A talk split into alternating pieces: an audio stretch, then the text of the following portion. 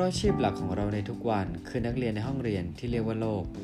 เราเชื่อว่ายังมีอีกหลายสิ่งที่เรายังไม่รู้และเราให้พบเจอ เพื่อนำมาแต่งเติมในแบบสร้างเสริมประสบการณ์ของชีวิตต่อไปไม่รู้จบครับ ตัวเราเท่าที่รู้พอดแคสต์คุณผู้ฟังมีความฝันไหมครับ และมีเหตุผลอะไรบ้าง ที่จะไม่ลงมือทำตั้งแต่วันนี้ สวัสดีครับ ผมหนึ่งอภิชาติ กับตัวเราท่าที่รู้พอดแคสต์สำหรับ EP นี้เป็น EP ลำดับที่ 19 นะฮะ ผมโชคดีได้มีโอกาสไปเข้าร่วมงานสัมมนาชื่อว่า Start It Now ครับ ซึ่งจัดโดยมหาวิทยาลัยจุฬาลงกรณ์นะฮะ แล้วก็จะมีอ่า CU Innovation Lab และ CU Tech Startup นะครับ ต้องขอขอบคุณมาก ๆ ครับ ที่จัดงานดี ๆ อย่างนี้ขึ้นมา โดยทีมงานหลักเนี่ย เขาบอกว่าจะเป็นงานทอล์กที่จะทำให้คุณเริ่มต้นเส้นทางในแบบชีวิตของตัวคุณเอง ในงานนี้นะฮะ มีสปีกเกอร์หลายท่านเลยน่าสนใจมาก โดยรวมนี่มีทั้งหมด 5 ท่าน แต่ด้วยเวลาแล้วก็ด้วยธุระตัวผมเองแล้วกันนะฮะ ก็คือว่ามีโอกาสได้ฟัง 3 ท่านด้วยกัน วันนี้ก็เลยอยากจะ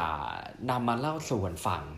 นะฮะอยากมาแชร์ แล้วก็อยากมาพูดถึงในสิ่งที่ผมได้ตกผลึกจากการฟังในครั้งนี้นะฮะโอเคสำหรับ 3 ท่านเนี่ยมีใครกันบ้างลองไปติดตามฟังกันดูเลยนะฮะเริ่มต้นที่ท่านแรกถือว่าไม่ธรรมดาเลยนะฮะท่านแรกเนี่ยคือคุณนกมณีรัตน์อนุโลมสมบัติ ซึ่งเป็น CEO แห่ง C Thailand นะฮะถ้าพูดว่า C Thailand เนี่ยหลายๆท่านอาจจะไม่ค่อยคุ้นชินว่า เอ๊ะทำธุรกิจอะไรบ้าง มีโปรดักอะไรบ้าง แต่ถ้าเราพูดว่าเป็นบริษัทที่ทำ ROV Shopee และระบบการจ่ายเงิน AirPay คุณผู้ฟังคนค่อนค่อนข้างคุ้นเคยกันอยู่แล้วนะฮะ ซึ่งในส่วนของขอเรียกว่าคุณนกละกันนะฮะคำถามที่คุณนกถามก่อนเลยเนี่ย เขาใช้คำถามว่า what matter most to you and why ก็คืออะไรเนี่ยที่คือผมตีความในความรู้สึกผมว่าอะไรที่มันจำเป็นกับคุณ และทำไมล่ะ คือคุณนกเนี่ยฮะจากสมัยเด็ก จริงๆเป็นคนที่เเรียนไม่เก่ง ติดเกมแล้วก็ติดการ์ตูน แต่ชีวิตเนี่ยมีจุดเปลี่ยนนะครับคุณผู้ฟัง มีช่วงที่คุณพ่อของคุณนกเนี่ยได้เสียชีวิตนะฮะแล้วแม่แม่เนี่ยคุณแม่จากที่เคยเป็นแม่บ้านเนี่ยกลับต้องเปลี่ยนมาเป็นค้าขาย เพื่อดูแลพี่น้องของคุณนก แล้วก็ตัวคุณนกเอง แต่ด้วยความที่ว่าคุณนกเนี่ยเป็นลูกสาวคนสุดท้องนะฮะจึงได้มีโอกาสเรียนต่อไป พอถึงจุดเปลี่ยนตรงเนี้ยคุณนกเลยตัดสินใจว่าโอเคหลังจากเนี้ยฉันจะเปลี่ยนแปลงตัวเอง แล้วก็จะตั้งใจเรียน โดยมีความฝันตั้งแต่มหนึ่งว่า ฉันจะต้องเป็นวิศวกรให้ได้ โดยชีวิตของคุณนกเนี่ย ได้แบ่งมาเป็น 3 ข้อหลักๆฮะที่เอามาฝากกันนะฮะ อันนี้คือคุณนกพูดเองเลย อย่างข้อแรกเนี่ยอ่า embrace change ก็คือจงเปิดรับโอกาสใหม่ๆ และการเปลี่ยนแปลง ข้อที่ 2 คือ adapt yourself ฮะ ก็คือเป็นการที่ว่าเมื่อโอกาสเข้ามาเนี่ย ก็คือ ปรับตัวให้ทัน ข้อที่ 3 คือ don't give up ก็คือไม่ยอมแพ้นะ โอเคเรามาฟังประวัติกันต่อ พอได้ฝันว่าจะเรียน e n จิเนียร์เนี่ยก็ได้เรียนตามสายที่จะนำไปสู่ตัวเองเป็นวิศวะจริงๆ ก็คือคณะวิศวกรรมศาสตร์เนาะแต่เริ่มจุดเปลี่ยนอีกจุดหนึ่งเนี่ยก็คือว่าหลังจากเรียนจบเนี่ยก็ได้มีโอกาสไปเป็นคอมมานีวิสิตก็คือไปเยี่ยมบริษัทนะฮะคือเพื่อนชวนเพื่อนชวนไป แล้วก็แต่บริษัทที่ไปเนี่ยจะเป็นบริษัททำเครื่องประดับหรือจิวเวลรี่ส่งออกนอกนะฮะกลับกลายเป็นว่าเจอรุ่นพี่หลาย ๆ คนที่เป็นคนเก่งๆในคณะเนี่ยทำงานอยู่ในนั้น ซึ่งตอนแรกคุณนกก็แอบสงสัยเหมือนกันว่า เอ๊ะ จริง ๆ เขาน่าจะไปทำสายวิศวะนี่ แต่ทำไมถึงมาอยู่ตรงนี้แสดงว่า บริษัทนี้เนี่ยต้องมีอะไรดีแน่เลย ก็เลยลองทำไป สรุปก็คือทำได้ประมาณ 1 ปีนะฮะ หลังจากนั้นเนี่ยจังหวะ โดนเรียกไปทำสาย marketing ก็คือการตลาดคุณนกบอกว่าเอ่อจากคนที่ทำวิศวะเนี่ย คือในแง่ของภาษาอังกฤษเนี่ยแทบจะแทบจะได้น้อยมาก แต่พอไปเป็น marketing เนี่ยต้องดิวกับลูกค้าต่างประเทศ ก็คือเท่ากับว่าต้องใช้ภาษาอังกฤษค่อนข้างเยอะ เหมือนใช้คำว่าเหมือนโดนเตะตกน้ำฮะ คือเวลาคนเราโดนเตะตกน้ำเนี่ยถึงเวลาเนี่ยร่างกายและสัญชาตญาณเนี่ย มันจะบังคับให้เราต้องเอาตัวรอดให้ได้ ต้องว่ายให้ได้นะฮะคือคุณนกเนี่ยได้รับอีเมลเป็นภาษาอังกฤษวันหนึ่งเนี่ยประมาณ 30ถึง40 ฉบับต่อวัน แต่ยังไงฮะคุณนกก็เลยใช้ข้อที่2เนี่ยก็คือการ adapt yourself ปรับปรุงหรือปรับเปลี่ยนตัวเอง เพื่อให้เหมาะสมในจุดที่เราอยู่ คือรับโอกาสมาแล้วนะฮะ ส่วนอีกจุดเปลี่ยนหนึ่งที่เป็นจุดเปลี่ยนสำคัญเหมือนกันนะฮะก็คือว่ามีวันหนึ่งเนี่ยนายเดินมาแล้วก็บอก เอ๊ะ ลูกค้าคนนี้เนี่ยไม่ตอบอีเมลเลย ช่วยโทรศัพท์หาเขาทีนะฮะลูกค้าเนี่ยอยู่ที่นิวยอร์กสำหรับผมเองผมว่ามันเป็นอะไรที่ค่อนข้างจะ challenge นะท้าทายเหมือนกันที่จากคนที่ไม่คุ้นเคยภาษาอังกฤษเนี่ยวันหนึ่งต้องโทรศัพท์ หาฝรั่งที่ต่างประเทศ มันเป็นการพลิกความคิดคุณนกฮะ เพราะว่าคุณนกบอกว่า ถ้ามัวแต่กังวลเนี่ย มันก็จะไม่ได้อะไร ทุกอย่างเนี่ยมีครั้งแรกเสมอ ขอแค่ทำมันให้ดีที่สุด แล้วผลจะเป็นยังไงอย่างน้อยเนี่ย สิ่งที่ได้แน่นอนคือประสบการณ์ ในการที่คุณนกได้ทำในบริษัทจิวเวลรี่นี้นะฮะ สิ่งที่ได้ค้นพบเนี่ยในการทำ ในสาย marketing เลยด้วยเนาะก็คือจะเป็นเรื่องของ diversity นะฮะคืออะไร คือความแตกต่าง ไม่ว่าจะเป็นทางด้านเชื้อชาติทางด้านภาษานะครับผมมันทำให้คุณนกได้มีการเปิดโอกาสตัวเอง และหลังจากนั้นเนี่ยคุณนกได้ตัดสินใจคือเสร็จต่อไปก็คือเป็นการไปเรียนต่อ ได้ตัดสินใจไปเรียนที่สแตมฟอร์ดครับคุณนกบอกว่าจุดที่ทำงานเนี่ย diversity หรือความแตกต่างทางด้านเชื้อชาติและภาษาว่าเยอะแล้ว แต่พอไปเรียนเนี่ยยิ่งเยอะกว่าหนักกว่าเดิมฮะแต่กลายเป็นว่าอันนี้ก็คือเป็นจุดเปลี่ยนอีกจุดหนึ่งที่พอเรียนเนี่ยแล้วเรามีการเปิดโอกาสตัวเองทำความรู้จักคนอื่นๆ ไปเรื่อย ๆ เนี่ยหนึ่งในเพื่อนของคุณนกเนี่ยที่สแตมฟอร์ดนะฮะสุดท้ายคือเป็นคนที่ชวนคุณนกเปิดบริษัท และกลายเป็นซีไทยแลนด์ทุกวันนี้ คุณนกได้กล่าวทิ้งท้ายไว้อย่างน่าสนใจนะฮะ ด้วยประโยคที่ว่า life is like a marathon not a sprint คือชีวิตน่ะก็คล้ายๆมาราธอนแหละ วิ่งไปถ้าเหนื่อยก็อาจชะลอบ้าง ปลดคันเร่งหรือพักบ้าง แล้วค่อยวิ่งต่อ สู้กับตัวเองไปเรื่อยๆ อันนี้คือเรื่องของคุณนกมณีรัตน์อนุลมสมบัติ ซึ่งเป็น CEO หญิงของบริษัทซีไทยแลนด์นะฮะ ส่วนท่านที่สองท่านที่สองเนี่ยคือคุณโจ้รังสรรค์ พรมประสิทธิ์ ซึ่งเป็น CEO ของแอปพลิเคชันที่ชื่อว่า QueQ ครับ QueQ เนี่ยถ้าให้ลองจินตนาการตามนะฮะ เวลาเราไปตามร้านอาหารหลาย ๆ ร้านในตามห้างสรรพสินค้าในเมืองไทยเนี่ยตอนนี้จะมีตู้ที่เป็นรักการรับจองคิวอยู่หน้าร้านฮะ แล้วเราเนี่ยก็ลงชื่อไว้ โดยที่หลังจากนั้นเนี่ย คือผมว่าจุดหนึ่งเนี่ย อันนี้คุณโจเป็นคนพูดเองว่า มันแก้เพนพอยต์ให้คนอื่นได้ ซึ่งมันก็จริงนะคือ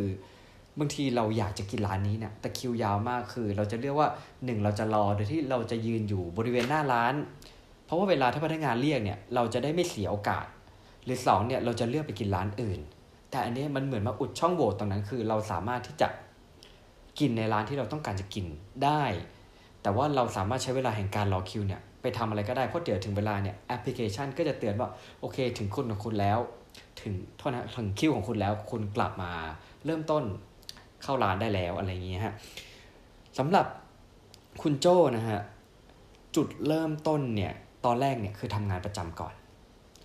ทำอยู่ที่ช่องสามแล้วก็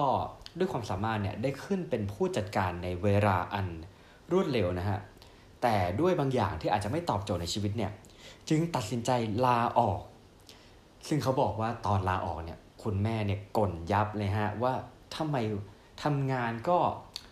รายได้ก็ดีก็มั่นคงแล้วทำไมถึงออก ซึ่งจุดนั้นเนี่ย คุณโจ้เนี่ยออกมา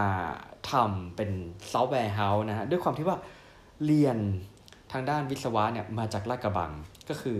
เปิด software house แล้วก็ทำการเขียนโปรแกรม ซึ่งตอนนั้นเนี่ยก็เริ่มมีทีมงาน แต่สิ่งหนึ่งเนี่ยอย่าง software house เนี่ยคือโจทย์เนี่ยที่ได้เนี่ยมักจะเป็นลูกค้าเนี่ยกำหนดมาให้ แล้วเราก็ทำตามจุดนั้นๆ เพื่อไปเติมเต็มในสิ่งที่ลูกค้าต้องการให้เราเขียนโปรแกรมให้นะฮะ แต่ว่าอันหนึ่งที่คุณโจ้ได้ค้นพบเนี่ยปัญหาที่เจอเนี่ยคือคุณโจ้เนี่ยเขาจะไม่ค่อยแบ่งงาน อาจจะด้วยเหตุผลที่ว่า อาจจะคิดว่า คนอื่นจะทำได้ไม่ดีเท่าเรานะฮะก็เลยเก็บงานจนสุดท้ายเนี่ยเขาค่อยๆศึกษาศึกษาเนี่ยเขาเริ่มรู้สึกแล้วว่า จริง ๆ ปัญหาของบริษัท software house ของเขาจริง ๆ เนี่ยมันอยู่ที่เขามันอยู่ที่ตัวเขาที่เป็นคอขวดของบริษัทครับคุณผู้ฟัง แต่มันมีจุดเปลี่ยนจุดหนึ่งที่มันเกิดขึ้น ตอนนั้นเนี่ยบริษัทคุณโจ้เนี่ยได้รับสเกลงานการ ถ้าจะไม่ผิดคือเขียนแอปพลิเคชันให้บริษัทองค์กรใหญ่องค์กรหนึ่งฮะซึ่งด้วยความที่ว่าเป็นคนที่ชอบบริการนะฮะเวลาลูกค้าเนี่ยอยากจะให้แอปพลิเคชันมีฟังก์ชันอะไรเนี่ยคุณโจ้ก็ทำให้เต็มที่เลย แต่ด้วยความที่ว่าเป็นคนที่ไม่กระจายงานก็เลยเก็บงานไว้ทำฟังก์ชันนั้นฟังก์ชันเดียว และสมมุติว่าพรุ่งนี้เนี่ยเป็นวันที่จะไป present แอปพลิเคชันที่ทำให้ทางลูกค้าองค์กรใหญ่องค์กรเนี่ย วันนี้ก็มีการแก้โค้ดบางอย่างนะฮะและแก้เอง ก็คือทำคนเดียว แล้วก็โอกาสเนี่ยกลายเป็นว่านอนดึก และตื่นไปไม่ทัน train ฮะคุณผู้ฟัง ซึ่งเขาบอกว่าตอนนั้นเนี่ยบริษัทลูกค้าเนี่ยมีทั้งแบบทั้งผู้ใหญ่ทั้งพนักงานหลาย ๆ คนที่รอ train เนี่ยเป็นจำนวนร้อยกว่าคน แล้วด้วยความที่ว่าคุณโจเนี่ย แก้ไขโค้ดเพียงคนเดียว หรือทำ programming ในคืนนั้นเพียงคนเดียว ซึ่งอะไรที่มันเกิดการเปลี่ยนแปลงในวันนั้นในแอปพลิเคชันเนี่ยทีมงานคุณโจก็จะไม่ทราบ ซึ่งก็ไม่สามารถเทรนลูกค้าแทนได้ หลังจากวันนั้นเนี่ยคุณโจเนี่ยก็ไม่ได้รับงานจากองค์กรใหญ่องค์กรนี้อีกเลยนะฮะซึ่งทำให้คุณโจ้ได้มานั่งคิดมานั่งตกผลึก และยอมที่จะเปลี่ยนแปลงตัวเอง จากโปรแกรมเมอร์เนี่ย ไปสู่เป็นเจ้าของบริษัทนะเพราะจริงๆ คุณโจ้เนี่ยก็คือเป็นเจ้าของ software house นี้อยู่แล้วนั่นเอง แต่ว่าเริ่มมีการความคิดที่ว่าเริ่มกระจายงานมากขึ้นนะให้คนอื่นทำแทนเราในสิ่งที่เขาทำได้ แล้วเราก็เอาตัวเองเนี่ยและเอาเวลาที่มีเนี่ยไปโฟกัสในสิ่งที่จำเป็นกับคนที่เป็น CEO สมควรทำจริง ๆ และหลังจากนั้นเนี่ยคุณโจได้ค้นพบ pain point ตรงที่เกี่ยวกับเรื่องของการรอคิวร้านอาหารนี่แหละคุณโจจึงได้มีการปรับเปลี่ยนจาก software house เนี่ยไปทำแอปพลิเคชันของตัวเอง จากการที่รับโจทย์จากลูกค้าเนี่ยว่าต้องการอะไรบ้างแล้วมาทำโปรแกรม ตอนนี้คือจุดที่ต้องเปลี่ยนตัวเองและผลักดันตัวเองเนี่ยคือเราต้องเป็นคนสร้างโจทย์ให้ตัวเอง และสร้างแอปพลิเคชันมาตอบโจทย์ pain point ที่เราเห็นตรงนั้นนะฮะ คุณโจ้บอกว่าสิ่งที่ผิดพลาดเนี่ยมีมากกว่าความสำเร็จ แต่ว่าเราพลาดเนี่ยแล้วเราได้เรียนรู้อะไรบ้าง พลาดเนี่ยแล้วได้ forgive หรือได้ให้อภัยตัวเองบ้างหรือเปล่า แล้วจึงเดินต่อไป จริงๆแล้วเส้นทางของการทำแอป QQ ที่เราเห็นเหมือนจะประสบความสำเร็จในทุกวันนี้แล้วนะฮะจริง ๆ มันไม่ได้โรยด้วยกลีบกุหลาบนะครับคุณผู้ฟัง กว่าที่คุณโจเนี่ยจะได้รานแรกเพื่อเข้าไปทำการทดลองระบบ ใช้คำว่าทดลองระบบนะฮะก็คือว่าเอาระบบไปเทสใช้จริง ๆ โดยที่ไม่ได้รับรายได้เนี่ยก็ปาเข้าไปถึง 6 เดือน การที่เราจะทำอะไรสักอย่าง โดยที่หมกมุ่นกับมันโดยโดยที่เรายังไม่รู้มันจะสำเร็จหรือเปล่าเนี่ยหเดือนผมว่ามันเป็นช่วงเวลาที่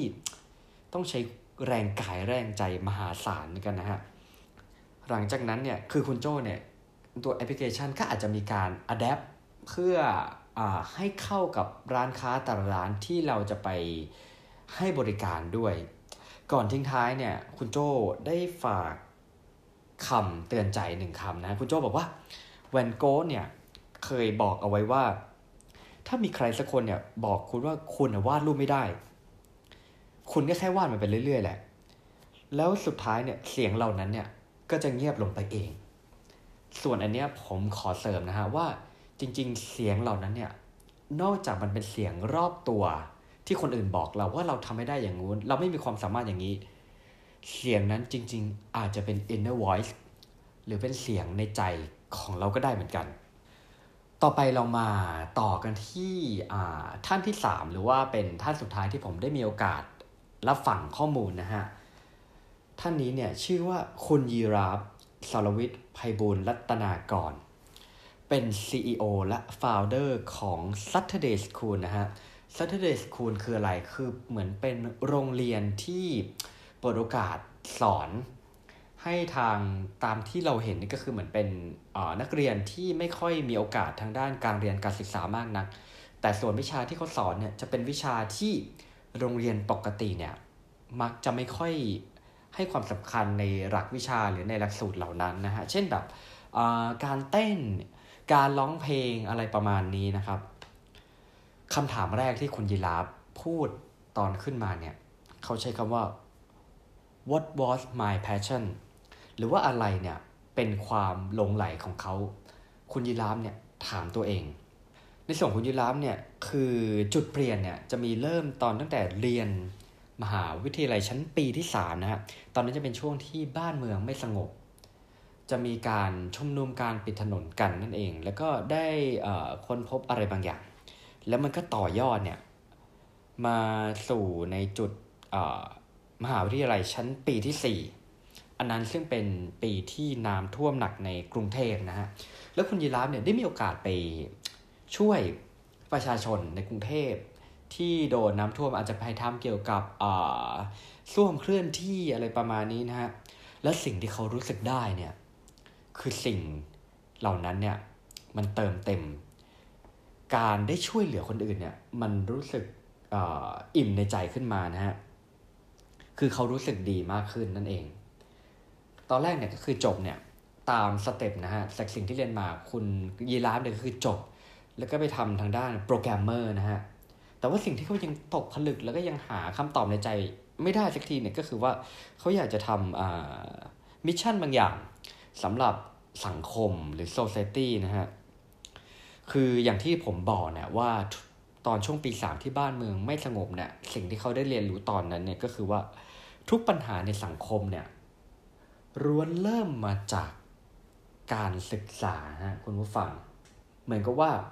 มันเป็นมันเป็นดอทคือมันเป็นจุดเริ่มต้นของอะไรหลายอย่างเนาะ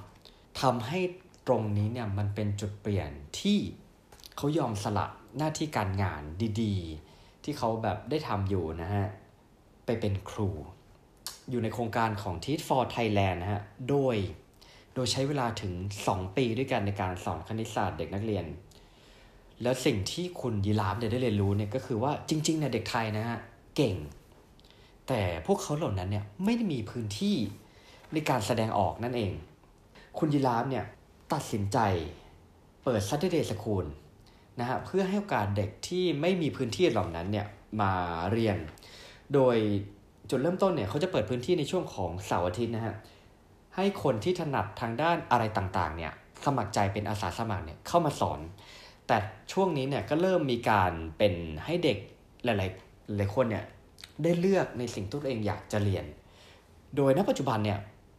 คุณยีราบแจ้งว่ามีอาสาสมัครเนี่ยถึง 1,500 คนด้วยกันนะฮะ อันนี้เนี่ยเขาก็เริ่มกลับมาที่คำถามที่ถามตั้งแต่ตอนแรกนะว่า what is passion แต่ว่ามีอีกคำหนึ่งก็คือคำว่า pain ก็คือเป็นอะไรที่เป็นจุดด้อยของเรา แล้วคุณยีราฟเนี่ยก็ยกตัวอย่างขึ้นมานะฮะ เราคงจะรู้จักกันดีน้องเชอร์ปลา เป็นกัปตันนะฮะแห่งวง BNK48 แต่ใครสักกี่คนนะฮะจะรู้ว่าจริง ๆ แล้วเนี่ยน้องเชอปาง BNK เนี่ยไม่ถนัดร้องเพลงหรือเต้นเลยนะฮะแต่ว่าสิ่งที่ทำเนี่ยน้องเชอปางเนี่ยมีอะไรบางอย่าง หรือมีจุดประสงค์บางอย่าง ซึ่งจุดประสงค์นั้นเนี่ยจริง ๆ อาจจะเป็นเพื่อจะต้องการที่จะเป็นตัวแทนในการส่งสารของการเป็น BNK คือว่าอ่า ถ้ามองในแง่ของเป็นไอดอลนะฮะหรือเป็นไอดอลที่เป็นไอดอลจริงๆ คือเป็นแรงบันดาลใจให้เด็กสักคนเนี่ยลุกขึ้นมาทำอะไรที่ไม่กล้าจะทำเนี่ยอันนั้นเนี่ยถือว่าน้องช่วยปรางเนี่ยผมว่าเขาสามารถทำสำเร็จในส่วนนี้นะฮะโอเคกลับมาที่ในส่วนของคุณยีราฟเนี่ยเขาก็พูดถึงอีกคำคำหนึ่งที่ผมรู้สึกว่า เออมันมันดี แล้วมันกินใจเหมือนกัน เขาบอกว่า purpose beyond yourself บางครั้งเนี่ยเวลาเราตั้งเป้าหมายอะไรบางอย่างในชีวิตเนี่ยจริง ๆ เราอาจจะไม่ได้ตั้งเพื่อตัวเราเองก็ได้นะ แต่จริงเราตั้งเพื่อคนอื่น เพื่อสังคมก็ได้นะคุณผู้ฟัง มันก็เลยเป็นคำถามของคุณยีรามแต่แรกว่าเขาไม่เข้าใจว่าทำไมคำว่ามูลนิธิ หรืออองค์กรการกุศลเนี่ยทำไมมาพร้อมกับคำว่าสตาร์ทอัพไม่ได้